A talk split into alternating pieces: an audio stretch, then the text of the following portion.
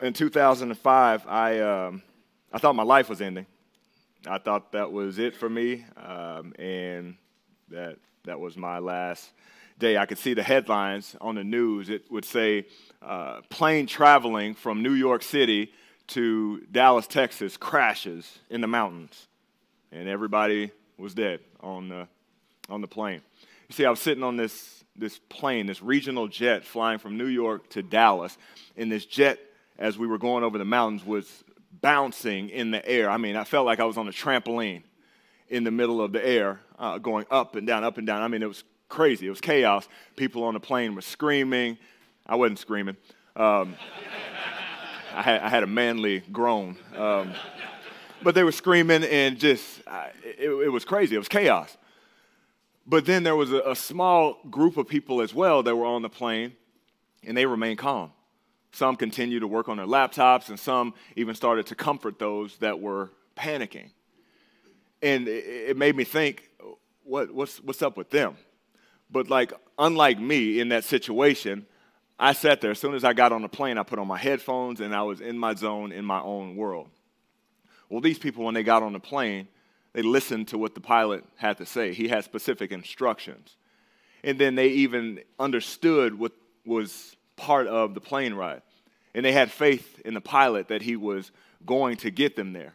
But the pilot gave specific instructions of what had to happen, what was going to be part of the path in order for us to get to our final destination.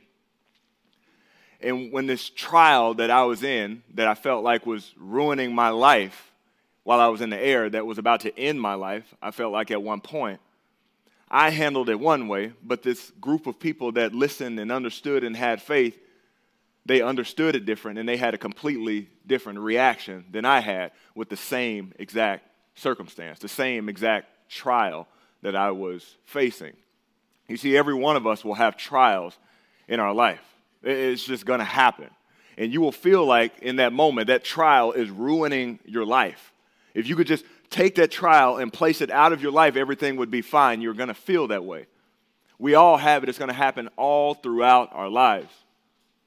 But there's two ways that you can respond to a trial when in terms of your faith. And there's only two outcomes. Either your faith increases or your faith decreases. There's no middle ground there. I heard it said earlier this week, I even like that. You either get bitter or you get better. You get bitter or you get better. You get bitter when you don't understand the point of a trial. And you say, Why, God? Why are you allowing this to happen to me? Why are you bringing this in my life? I don't deserve this. And you get angry with God. And you question God. And you start to think, if I was in control, I would do things differently. Or you get better, is the other option. You understand the point of trials. You understand the purpose behind them. You understand what God is doing in your life through a trial.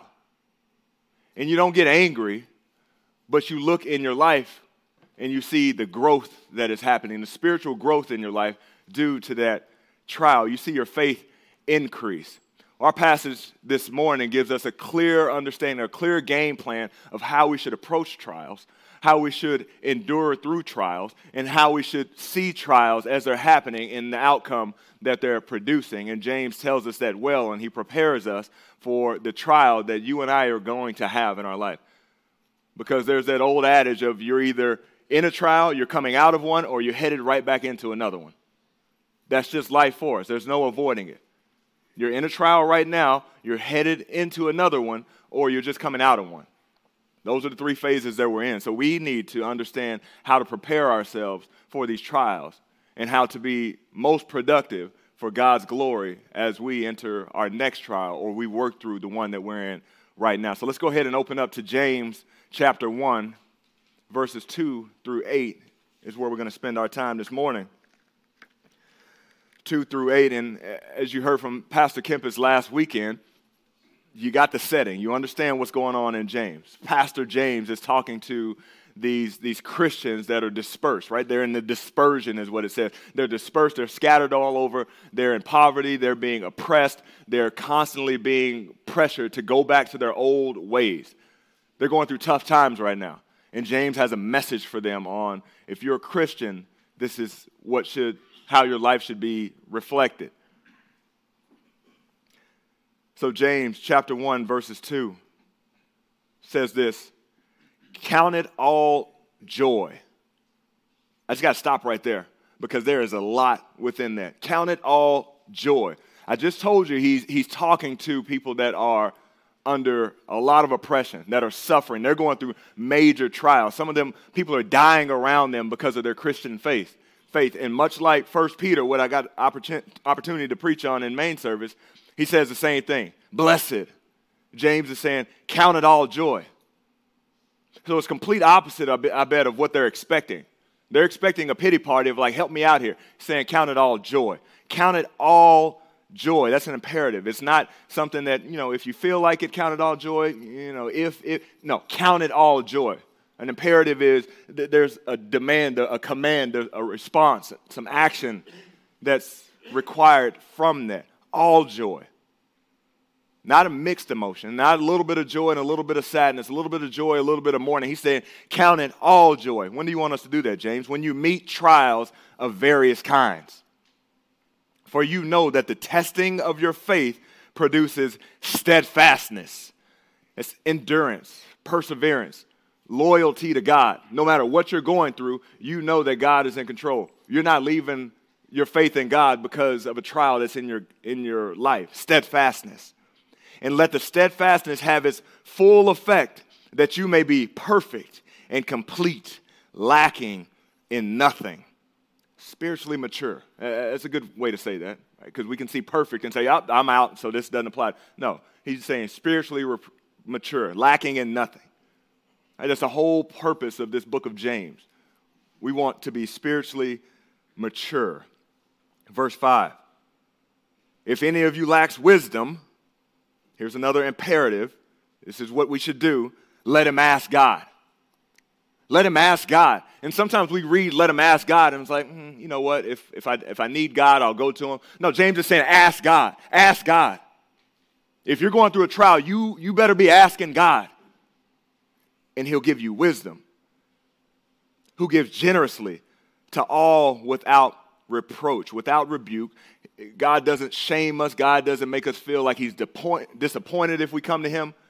He says he, he, he gives to all without reproach, and it will be given him. But let him ask in faith, with no doubting. For the one who doubts is like a wave of the sea that is driven and tossed by the wind. For that person must not suppose that he will receive anything. If you're doubting, you can't go before God and say, God is going to bless my, my request. He's going to bless my promise. Because he's saying, look, you, you may not receive anything if you go to God doubting. He is a double minded man, unstable in all his ways. If we go back up to the, that first verse, count it all joy, I want to focus on one word real quick. One word that we need to, to understand. And before I get to that one word, let me, let me just make sure we're all on the same level playing field here. Um, any perfect people in this room say amen? Okay, I just need to make sure because if none of us are perfect and we can all agree with that, then we need to understand one truth about that first section here is you and I will never graduate from trials in our life. We will never graduate from trials. And how do we know that? Because he says this Count it all joy, my brothers, when when. When. It's not an if. It's not a maybe. It's not that, you know, the, the guy sitting at your table hadn't faced as many trials as, as you have. It, it, it's going to happen. Just give it time because it's part of the Christian life. It is how God shapes us and molds us to be more like Him. If you don't have a trial that you're going through right now, sorry to let you know, I'm not sorry. Why did I say that? I'm not sorry because this is God's plan. One is coming. And the point of a trial is to impinge upon that imperfectness, imperfection of your life. Right? We just said we're not perfect. And so God's whole point in our Christian life is to chisel at those imperfections in our life. It's kind of like a, a, sculptor has. A sculptor has a marble slab that they get and they see an image. They see a perfect image that they want to get to and they start to chip away and chip away and chisel. And that's what God is doing in our life. And He's chipping away those imperfections. He's chipping away that anger. He's chipping away that lust. He's chipping away that envy. He's chipping away all of that in our life through trials until he gets that perfect image. But we know that perfect image does not come on this side of eternity. So he's going to continue to work on our lives through trials and chip away. God chisels all of the non Christ likeness that's in us to make us more spiritually mature. When, not if. Doesn't matter how much you strategize, how much you game plan, how much you try to avoid trials in your life, how much you try to play this life safely and conservatively. You're going to face a trial. There's that old phrase there, there's two guarantees in life what? Death and what? Taxes. Well, I'm here to make a case. There's a third death, taxes, and trials. Somebody tweet that out. It's going to happen. There's no way to avoid it. And for us as Christians, we need to understand and expect that to happen. And that's point number one this morning is we need to expect trials throughout your life. Expect trials throughout your life.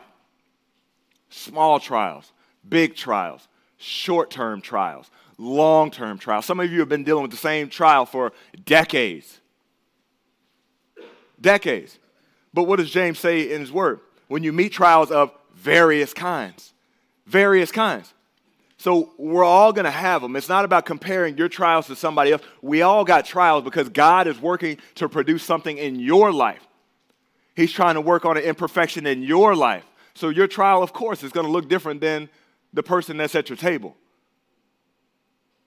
because he's working on you. And there's three foundational understandings that we must have in order to properly expect these trials that are going to come of various kinds. Number one, we need to understand what is a trial? What is a trial? A trial is a, a trouble, a difficulty, uh, an, an adversity in your life, a problem. All of those are trials. And here's how I defined it. We can put it up here on the board. A trial is a God given disruption to the comfortable flow of your life that grabs your full attention. Now, repeat that. A God given disruption to the comfortable flow of your life that grabs your full attention.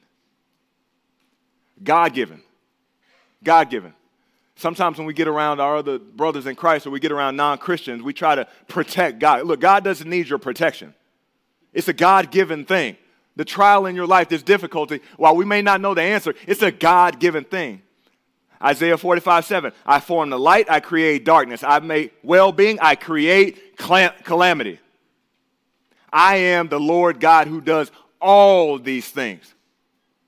God doesn't need you to take up for him and say, Oh, I don't know why. No, no it was a God given thing. Why? Because God is trying to produce something in your life. God may be trying to produce something in that non Christian's life that they don't see. But it is a God given thing. And we must not be ashamed of that because we understand what God is producing through that trial. Number two, we must understand the purpose of a trial. The purpose of a trial. And the purpose of a trial is that it, it grows our faith. That's the whole point of it. The point of a trial is not for us to suffer and just sit there in suffering. It's not for us to, to feel bad and sit there and feel bad. It's for us to grow in our faith. Faith in what? Faith in God's sovereignty and His plan. And have loyalty to that. That no matter what happens in our life, no matter how bad it gets, that we are loyal to God because we know that He's doing something, even though it doesn't make sense to us. 2 Corinthians 12, 8 through 10 says this. I'll just read it, jot that verse down. You know it. 2 Corinthians 12. Why did I turn to 8? Come on now, get there. Three times, Paul said, I pleaded with the Lord about this, that it should leave me. But he said to me, My grace is sufficient for you. My power is made perfect in weakness. Therefore, I will boast all the more gladly of my weaknesses, so that the power of Christ may rest upon me. For the sake of Christ, then I am content with weaknesses, insults, hardships, persecutions, and calamities. For when I am weak, then I am strong. Right? Paul's saying, at, at, the, at the most weakest point of my life, God shines the brightest. Jesus shines the brightest because, look, I can't take any credit for it. I'm done. I'm toast. I have nothing to give. But that's where Jesus shines the brightest when we are in our weakness. And we need to understand throughout our trials, we become weak. But guess who becomes strong? Christ does. Christ shines through us in our trials. And Christ is glorified. And your trust in his provisions, it increases. But here's the number three thing that we need to understand in order to expect trials well. And that is look, guys, it's, it's not about the trial. It's not about the trial. James is not saying have joy in the trial. Nobody should go around here flippantly saying, like, oh, you got cancer? You have joy in that. Right? You, you have this, you lost your job, have joy in that. It's not about the, the, the trial. He says, Count it all joy, count it all, everything in context, count all of that joy. Why? Because this trial what it produces is a great thing. It's more Christ likeness. And so, if we know that a trial, every single trial that we have, produces Christ likeness, then we can count that all joy because when we go through a trial in our life, we can know that, hey, God's working right now. God's working on something. I, I, I don't like this necessarily, but it, it, it reminds me that God is working on something in me right now to make me more like Him through this trial. And so, in that aspect, we can count it all joy because we know every trial produces something. Every trial increases your faith if you're handling it the right way. Count it all joy. The reason we don't, we don't handle trials well is because we don't expect them. We don't expect them. Even how we handle joy within a trial is just wrong when we don't expect it. Because what's the time that we typically have the joy? At the end, right? When, when the trial is over, it's like, woo, praise God, I got through that one. Now I'm happy because things are back to normal. Right? I, I didn't have a job or I, I had a job situation that wasn't going well. Now it's going okay. I, I'm happy now. Now I can be joyful. I was mad for six months, but now I can be joyful. I had a relationship that I, I, if I just removed that one person from my life, everything would be, would be fine. That person moved away. Now I, be, now I can be joyful. No, we need to have joy in the trial because we know that God is working and He is producing something, not when we get the relief.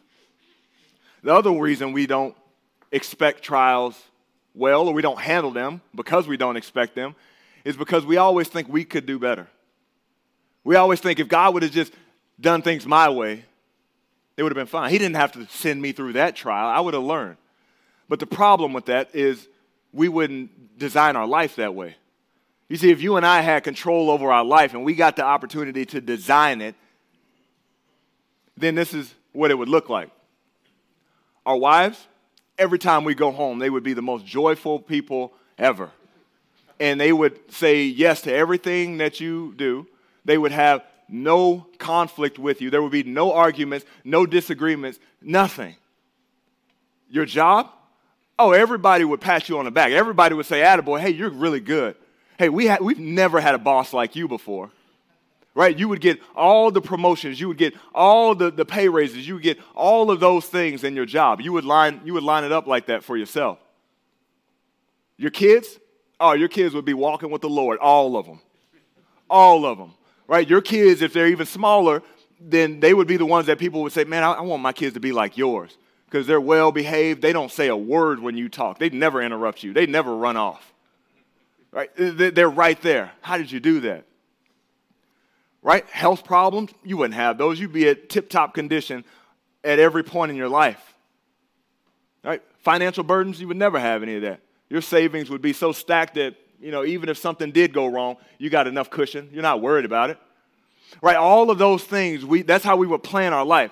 We would never put in there, say, hard time on January 27th, whatever today is. We, would never put that in our life. Why? We don't want that. We naturally don't want that. We want to grow, we want to be more Christ likeness, but we want to find a way to do it without a trial. But God is saying, no, that's how I get your attention. That's how, that's how all eyes get pointed to me. That's how I can really shape you and mold you when you realize you have no control over this life. That's how I grow you. We grow the most in a trial when things are out of our control and God is in full control. Even though He always is. We know He always is, but we think we have some control. We grow the most in the trial when we finally have to say, I, I, I don't know. I, I don't know what to do. And then God starts working on us to draw us closer to Jesus and further away from ourselves. A trial is a reminder that God is working in you, and we should expect it to happen. And James was reminding his audience that God is working in them as we get back to our passage. Verse 3. For you know, you know, you know that the testing of your faith produces steadfastness and let steadfastness have its full effect, that you may be perfect and complete, lacking in nothing. One of the great things that I get to do um, that I just have a blast doing is, is coaching my son's basketball team. I do. He may not have a blast with it, but I, like it. I enjoy it. Uh, but being able to coach a whole bunch of six, seven, eight year olds is a great thing because you can start to train them and you start to see them grow and they develop over the course of one season. They learn a lot of new things. And one of my favorite things to do to them um, at every practice, at the end of every practice, is a thing I call we call wall sits. Right? And you're familiar with wall sits. You put your back against the wall and you sit with just all just the only pressure that you have is against the wall. You, like you're sitting in a chair, but you don't have a chair. And you just sit there and you just hold it. And so all the tension and all the pressure gets to your quads and your legs. And it's so great because I sit there and look at them, and at first it's easy, it's fun, and then all of a sudden those legs start shaking like wet noodles, and they can't control it, and they stop talking, they stop laughing, and they start to scrunch their face because it hurts. There's some pain in there. And the point, the why, why, why I do that, because one, it's just pure comedy watching them uh, transition from all fun and games to like, I, I, I'm about to cry. Um, but why I do that, because it, it shows me two things. One, it shows me mental toughness, because I want to see who's going to push through it. I want to see who, when it starts to hurt, you continue to fight. And then the other thing it does is it strengthens them. It strengthens them. And so while they might not like the wall sits over the course of a season, they start to realize, hey, something's happening here. Because first practice, it was 30 seconds. And then it went to 60 seconds. And then it went to 90 seconds. And then it went to two minutes. And then it went to two and a half minutes. And I'm still standing. And so, yes, while the wall sits are not fun, and none, none of them would say, sign me up, I'd love to do it, they love the outcome. They love the outcome. And you start to see it even in their play because they, they push through the hard times, right? Their legs are stronger. They're able to, to endure throughout the entire game. Why? Because of what the wall sits produce, because of what that trial on their legs, that pressure on their legs, that discomfort at that point in their life. It wasn't about that, it was about what it produced. And that is the same thing that you and I need to see with trials. It's not about the trials, but you and I need to anticipate. Because, like James said, no, no, no. Anticipate means it's going to happen. It's part of the trial, it's part of the package that there is growth to come. And that's point number two this morning is anticipate growth from your trials.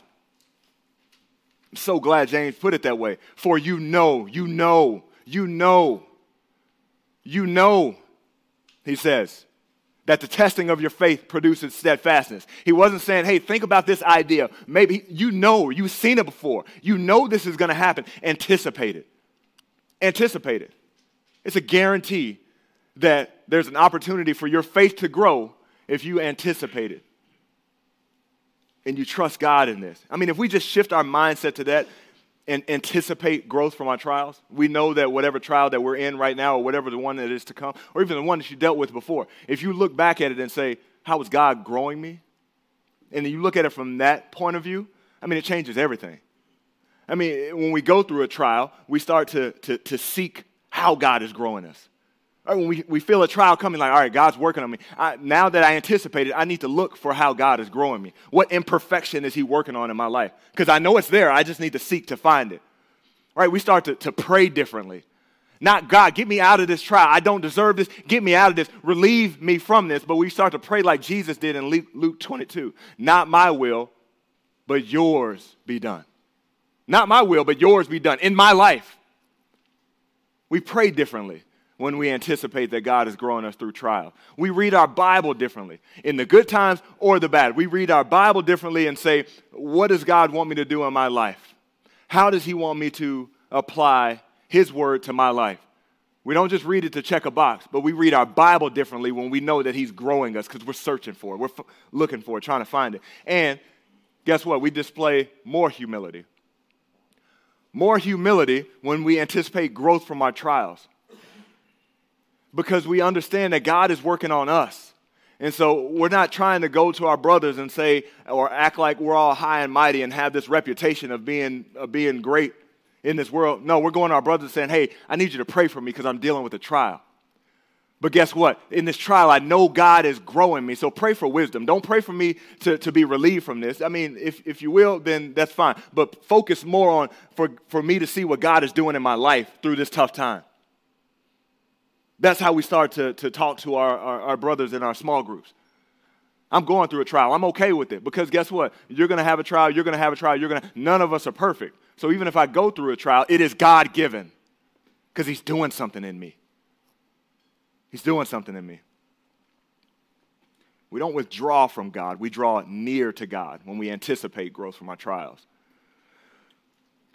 Some of you, as I mentioned at the outset, are, have been dealing with the same trial for years, years, decades.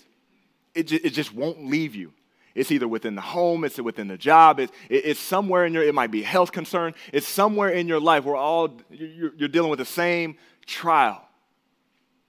And instead of taking James' counsel here and understand that God is growing you, you continue to fight back, fight back. This shouldn't be happening to me. Why am I going through this? I'm going to figure it out my way where God is saying, I'm trying to help you here. I'm trying to grow you here. I'm placing people around your life to grow you, to be more spiritually mature through this trial. But you're not anticipating the growth. Look, here's the thing about trials they're geared to make you more like Christ and less like yourself. That's the thing. More like Christ, less like yourself. Some of us in our life, we just want to be better versions of ourselves, better versions of ourselves. But the whole point of the Christian life is to be more like Christ, sanctification, less like ourselves.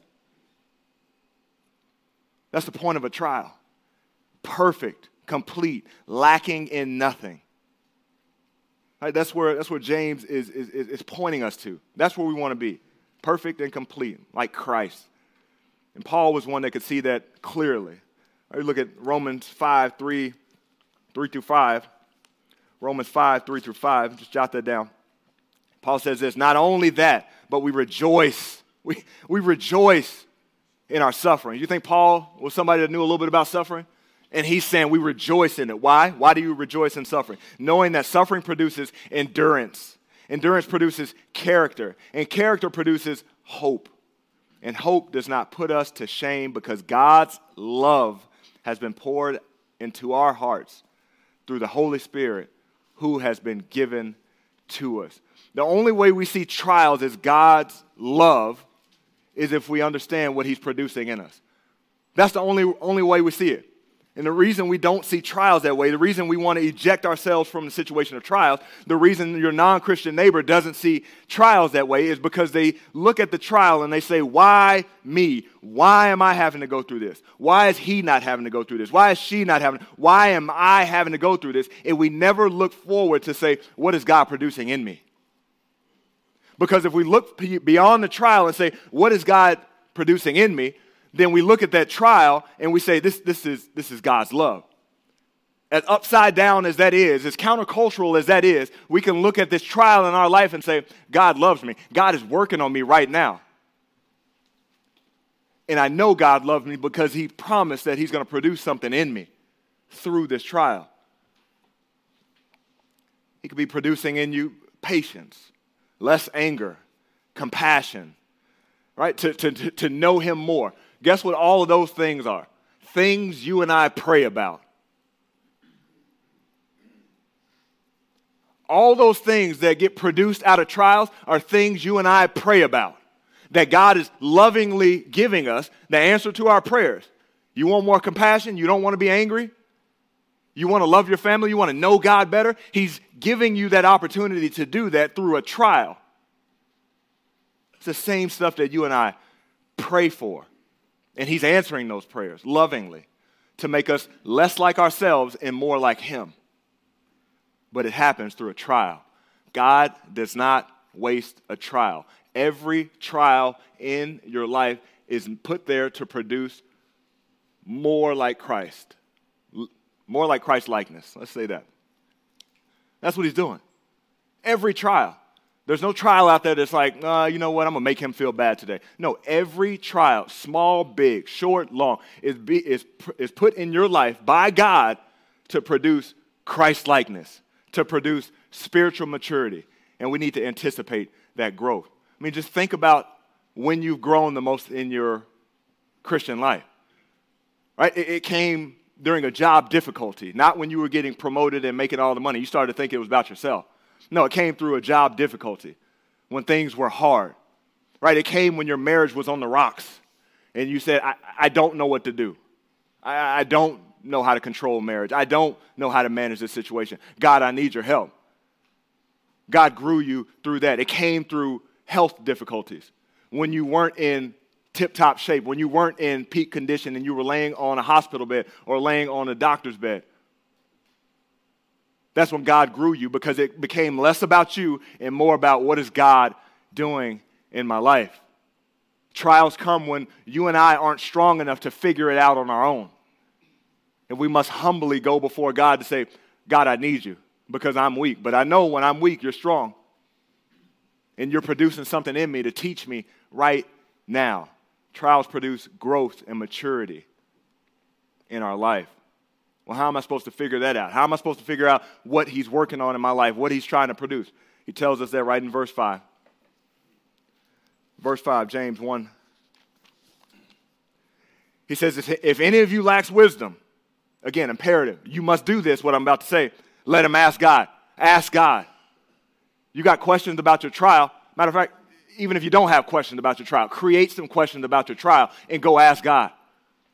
Ask God, who gives generously without, to all without reproach, and it will be given him. But let him ask in faith, in faith that God knows what he's doing. This is not by accident. For the one who doubts is like the wave of the sea that is driven and tossed by the wind. For that person must not suppose that he will receive anything from the Lord. He is a double minded man. It's the opposite of our theme for this, this, this entire book. All in. No, he's double minded. He's thinking about, thinking about trying to be all in, but also thinking about the cares of the world. He's double minded, unstable, unreliable in all his ways.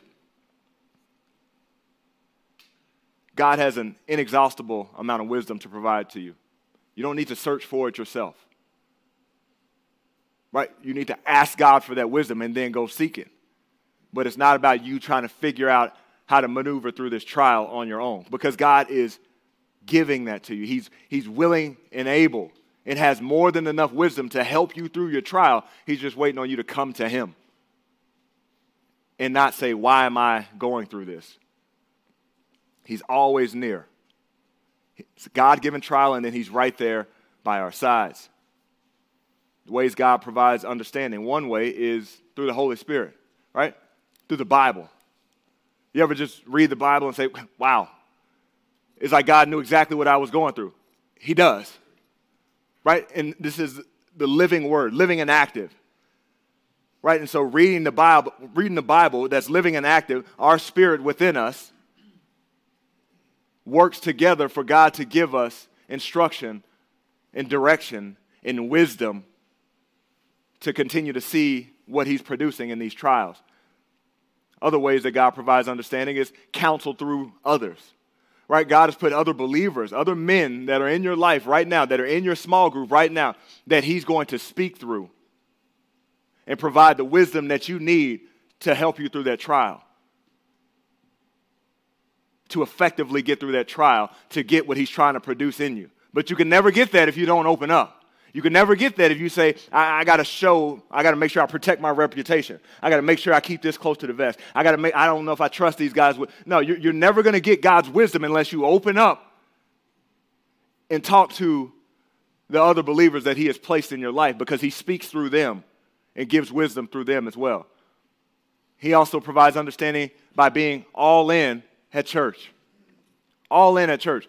Because when you're all in here, you're plugged into small groups, you're, you're, you're reading the DBR, you're reading God's word, you're in fellowship with other believers, then it helps remind us that, look, it's not about you and I walking out of this life saying, like, who, who, who, who felt like they won this life? No, it's not about that. It's about you taking the focus off of you and putting it on Christ. And church reminds us of that. Church reminds us that, that this life is not about this life, it's about the next. Church reminds us that it's not about you and me, it's about Christ. And how do we glorify Him in whatever He's put, putting us in? All right, we talk about the parking lot ministry. Christ might be working on your heart right now. The Spirit might be tugging at you, but you might be trying to fight back saying, well, it's parking lot. That's not, I want something. No, that's where Christ wants you. That's where He wants you right? And so don't try to figure it out yourself. Take what's being placed up right in front of you, take where the Holy Spirit is guiding you, and God provides wisdom and He provides understanding through that. But you see, all of those things, right? Praying, being in the Word, talking to other people, that's the complete opposite of isolation. We tend to want to isolate when we get in our trials. We tend to say, I need to take a break from my small group because I'm going through a lot. I need to take a break from going to church because, you know, I, I need to get this, this family thing figured out. No, you need to plug in more. Plug in more. Be all in because that's where God provides wisdom. And that's what we all need. When we don't go to God as He's commanded, we exacerbate the problem, we prolong the problem. You might wonder why your problem has been lasting for a year. I don't know, maybe one of the reasons is because you haven't taken this step of saying it's not about the trial, it's about what God is producing. It's about me going to God and saying, God, give me wisdom and having faith that He will. But you, you keep trying to, to, to, to fight against this, this trial yourself and you're just sitting in it. God's saying, go to Him for wisdom. Doesn't mean you're going to escape it, but you will have peace. You will have a better understanding because you're, you're reminded that God is working on you. And this life is about being more like Him through whatever you're going through. The other thing is when we uh, anticipate, are we still? No, we're not on that. I forgot to give you point three. I got too excited. Point three pray for understanding according to God's plan. I'm like, that doesn't connect with what I'm about to say. this does. Pray for understanding according to God's plan here's the thing when you do when you do that when you finally pray for understanding and not try to figure it out yourself you pray for god's wisdom one of the things he might show you is that trial that you're going through it's not just for you but it's for you to be a blessing to other people. It's for you to impact somebody else. Because when we look at 2 corinthians 1 3 through 4 Paul tells us, Blessed be the God and Father, our Lord Jesus Christ, the Father of mercies and God of all comfort, who comforts us in our afflictions, so that, here's the reason that he comforts, comforts us, we may be able to comfort those who are in any affliction any affliction with the comfort which he, we ourselves are comforted by God. So you see that you see that downline that's working there? God is, is providing you wisdom, He's providing you comfort in your trial, not so you can hoard it and keep it for yourself and say, like, okay, God is working with me. No, so you can be a blessing to other people the trial that you have in your life, yes, it's, it's for you. God's working on you, but He doesn't stop there because He wants to use you to be a blessing to other people. And you want to know how you get encouragement through a trial? Is when you don't have a job or your, your health is, is declining and you don't say, Why me? You say, You know what? I'm going to go find somebody else that's going through the same situation and I want to work with them. I want to bless them because God has blessed me. He's given me peace, He's given me wisdom. I want to go share that with somebody else so that they can be encouraged. And guess what God does in that? He encourages you when you start to take it off of yourself and put it on other people and put it on Christ. We don't think about our trial that way. We constantly get focused on why me, why me, why me, and not looking at what is God producing and what does God want me to do with this trial. Because there's many other people in your life right now that need help with a trial that you've been through, that you've had experience, but you're so consumed over why me that you haven't even thought about God may have given you that trial so you can help this person over here. Wisdom is what we need to pray for. God gives us that understanding. There's a few of you in this room that, you know, when I have counselees, I'll pick up the phone and say, hey, I need you to talk to this brother. I need you to talk to this brother. And I do that because not that what, what I'm giving them is not enough. God's word is sufficient. I can give them God's word, and that's more than enough. But where I really want to get deep in there is I want to give them somebody that said, hey, I, I, I know exactly what you're going through. Yeah, I struggle with my job. Yeah, I struggle with my help. Yeah, I struggle with my marriage. Yeah, I struggle with relationships. Yeah, I was angry with God. But let me tell you how God showed me wisdom and He helped me through it. And you know what? They might listen to you a little bit more because you've been there. I'm not oblivious to it. Some people come into the office and they're like, oh, you're a pastor. Well, you're supposed to say that. So that's why I double down and I say, no, let me go get you somebody that's walked in your shoes in addition to this. Not that it needs it, but let me get it to help you. Because you've been through trials. God is giving you a trial so that it's not just for you, you're using that to continue to be a blessing to other people. And God draws them closer to Him. God draws you closer to Him. All through a trial. Not why me, but looking at what God is producing in it. But you must have faith. You must have faith in that must have faith that God works in those ways. God works in every trial, every trial. God does not waste a trial. We recently read in Matthew 14, Peter, he gets out of the boat and he's walking towards Jesus, and uh, Jesus says, Come, and he's, he's coming, right? He's walking on water. And then what does it say? It said he, he saw the wind and he, he feared, right? He feared.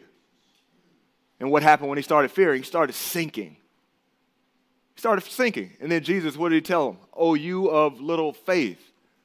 Right, you of little faith. So Peter was focused, focused on Christ. He had this, this, this, this myopic focus just on Christ, nobody else. And he was doing something that was miraculous, miraculous, and he couldn't, he couldn't do on his own.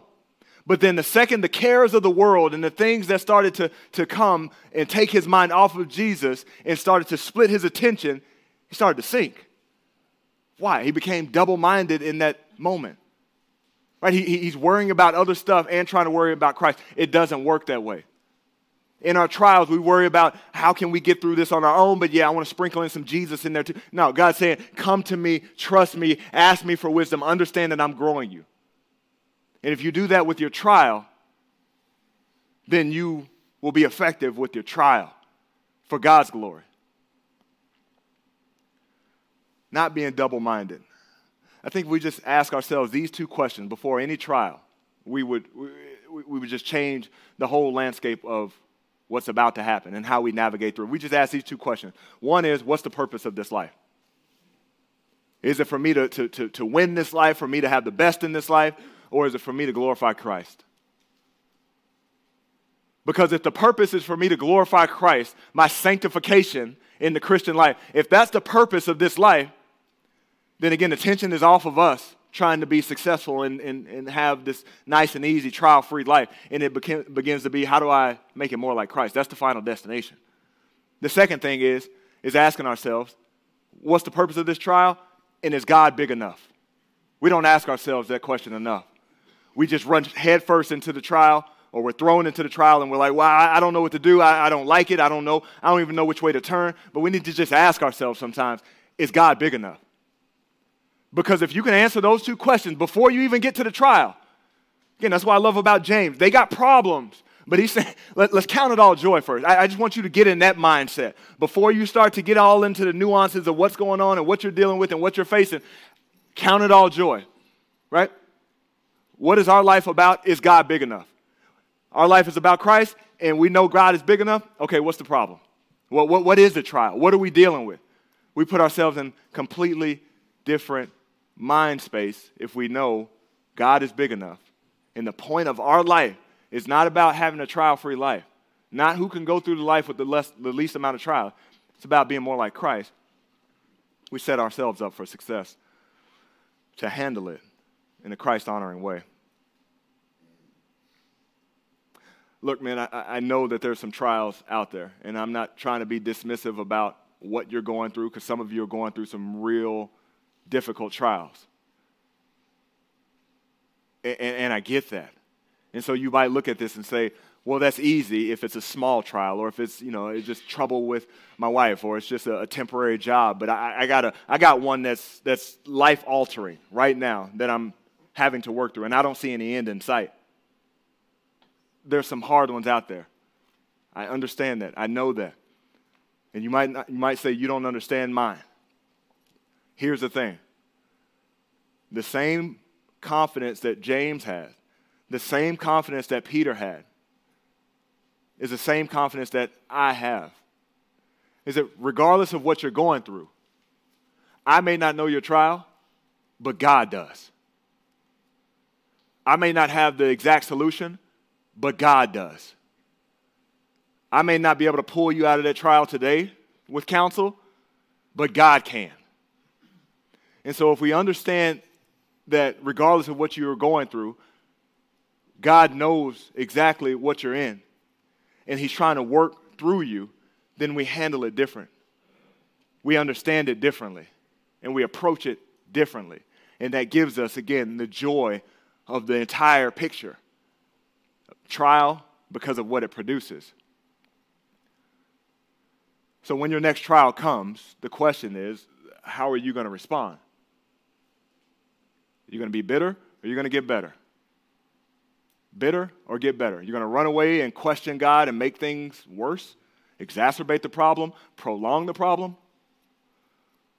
Or are you going to get better by expecting the trial to happen, not being in shock, by anticipating that God is working in you, He's growing you, He's making you more like Him through that trial? It wasn't by accident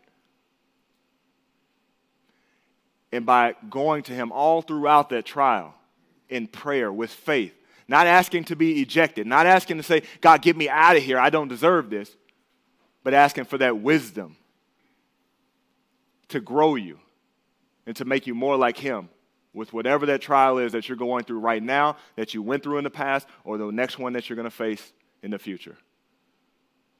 Let's run to God Let's be more like Jesus, less like ourselves in every trial that we face. Let's pray. God, we know this is a, difficult text to apply.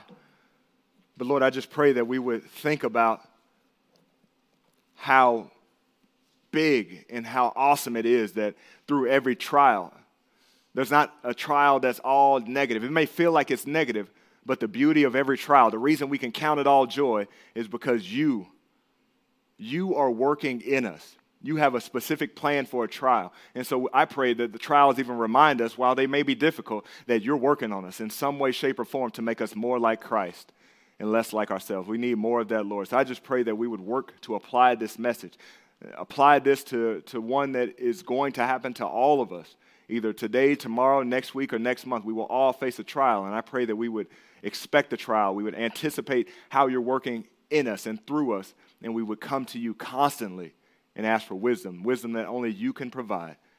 We thank you so much for loving us and caring for us and always working to shape us to be more like you. We give you all the thanks in Jesus' name. Amen.